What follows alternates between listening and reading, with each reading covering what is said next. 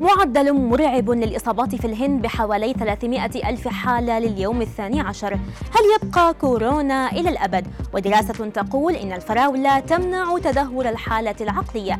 أبرز أخبار الساعات الأربع والعشرين الماضية في دقيقتين على العربية بودكاست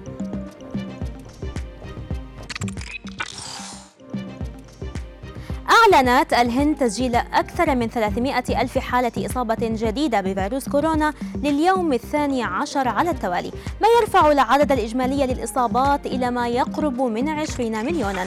بهذا المعدل يمكن أن تشهد البلاد أكثر من 30 ألف حالة وفاة بسبب فيروس كورونا يوميا في غضون أسابيع قليلة. وسط حالة من الفوضى في سجلات المرضى ما يعني أن العدد الحقيقي قد يظل مجهولا. وكشف متخصصون أن الأعداد الحقيقية للمصابين والوفيات قد تصل إلى عشرة أضعاف الأرقام المعلنة حكومياً.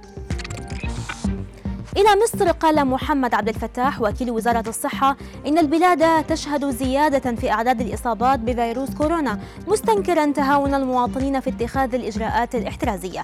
وحذر عبد الفتاح من الأيام المقبلة العشرة الأواخر من شهر رمضان لما تتسم به من حركة وزحام.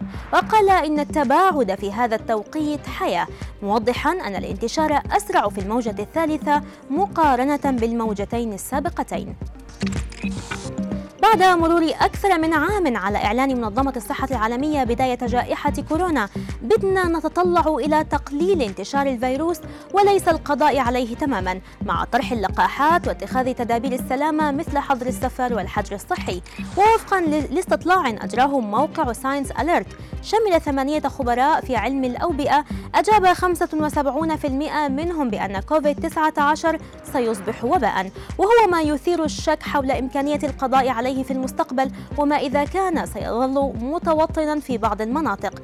فيروسان فقط في التاريخ تم إعلان القضاء التام عليهما الطاعون والجدري وذلك وفق خبراء. أثبتت دراسة أمريكية حديثة أجراها باحثون من جامعة كاليفورنيا أن الفراولة تمنع تدهور الحالة العقلية مع تقدم العمر وأظهرت نتائج الدراسة أن فعالية الفراولة أدت إلى علاج مرض الزهايمر لدى تجربتها على الفئران وقاومت الآثار المعرفية المرتبطة بالشيخوخة وهذا بفضل مركب فيستون الذي تحتوي عليه الفراولة.